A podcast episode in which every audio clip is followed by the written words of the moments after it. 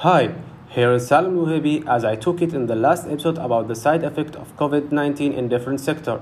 Today I'm gonna talk in an economic specific in tourism sector. The outbreak of the coronavirus caused huge loss to the tourism sector around the world during the first half of the year. According to the World Tourism Organization, where the value of losses was estimated at 460 billion dollars which is the five times greater than those recorded during the financial increase in 2009.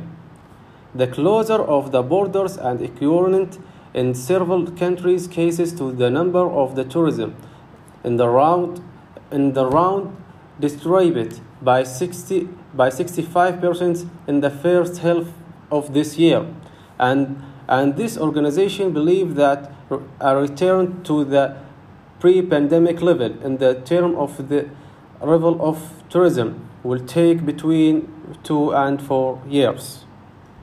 Some airlines have created solutions aimed at compensating for the losses and operating their aircraft that have become distracted. For example, Qantas Airline was able in just 10 minutes to sell all the tickets for one of its future flights that do not go anywhere but circumnavigate the Australian airspace and return to the starting point. Also, Gloria, CEO of the World Travel and Tourism Council, said the outbreak of corona represented a serious threat to the travel and tourism industry, and there are about 50 billion jobs closed due to the global spread of the epidemic, according to the British BBC.